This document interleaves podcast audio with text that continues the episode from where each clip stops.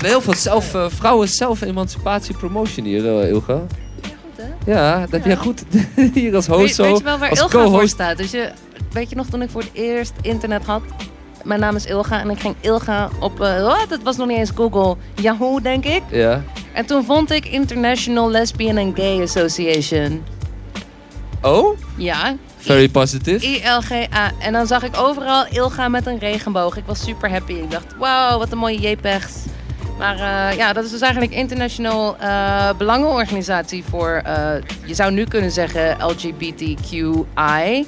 Dus lesbian, gay, Nee, nee, nee. bisexual, Ja, die- die zou- trans, queer en intersex. Die maar zou dat heette komen? toen nog ILGA. Ja, ik ben inderdaad een bruggetje aan het maken naar die iemand die niet niet komt. Ja. Maar ik wil het wel heel even noemen. Ja, Ja. wacht even Jesper. Ja, doe.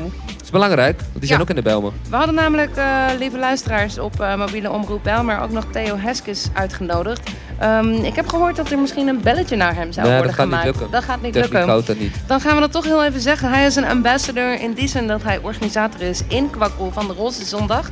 Eh, dat wil zeggen dat er binnen Kwakkoe, het festival van de Bijlmer, Mhm. ehm, een plek is gekomen de laatste jaren om ook emancipatie en zichtbaarheid van LBG, LBTGQI communities eh, te vergroten. En eh, dat ehm, heet vaak de Roze Zondag. Ik denk eh, een heel goed initiatief. Ja, ik denk het ook. Maar hoe maken we nou de brug naar Kiddo?